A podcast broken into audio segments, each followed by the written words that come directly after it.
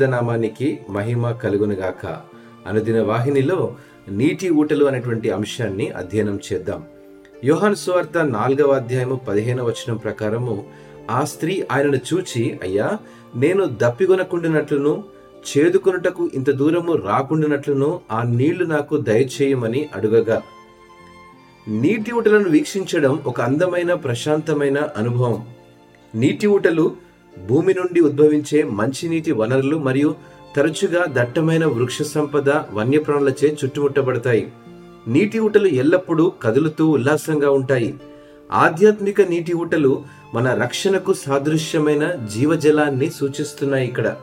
ప్రయాసలో ఉన్న వారికి వారి భారాన్ని తొలగించుకొని శాంతిని కోరుకునే వారికి ఆధ్యాత్మిక దాహాన్ని తీర్చడానికి ఈ నీటి ఊటల దగ్గరకు సేదతీరమని దేవుడు ఆహ్వానిస్తున్నాడు. ఈ సజీవమైన నీటి ఊటలైన యేసుక్రీస్తు వద్దకు మనం వచ్చినప్పుడు ఎడారి మోడైన మన స్థితిని తిరిగి పునరుద్ధరిస్తుంది. మన జీవితాలను పవిత్రపరుస్తుంది.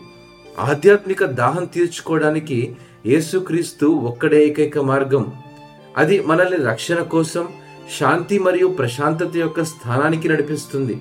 ఈరోజు మనం చేయవలసిందల్లా ఆయన ఎదుట సాగిలపడి మన హృదయాన్ని జీవితాన్ని ఆయనకు సంపూర్ణంగా సమర్పించుకొని ఈ నీటి ఊటల వద్ద సేదతీరడమే ఈరోజు మీ హృదయాన్ని తెరచి ఆయన్ను ఆహ్వానించండి. మరియు దాహాన్ని తీర్చడానికి రక్షణ యొక్క ఈ జీవజలాన్ని ప్రార్థన ద్వారా అడగడానికి ప్రయత్నించండి. అటు కృప ప్రభు మనందరికీ దయచేయనుగాక. ఆమెన్.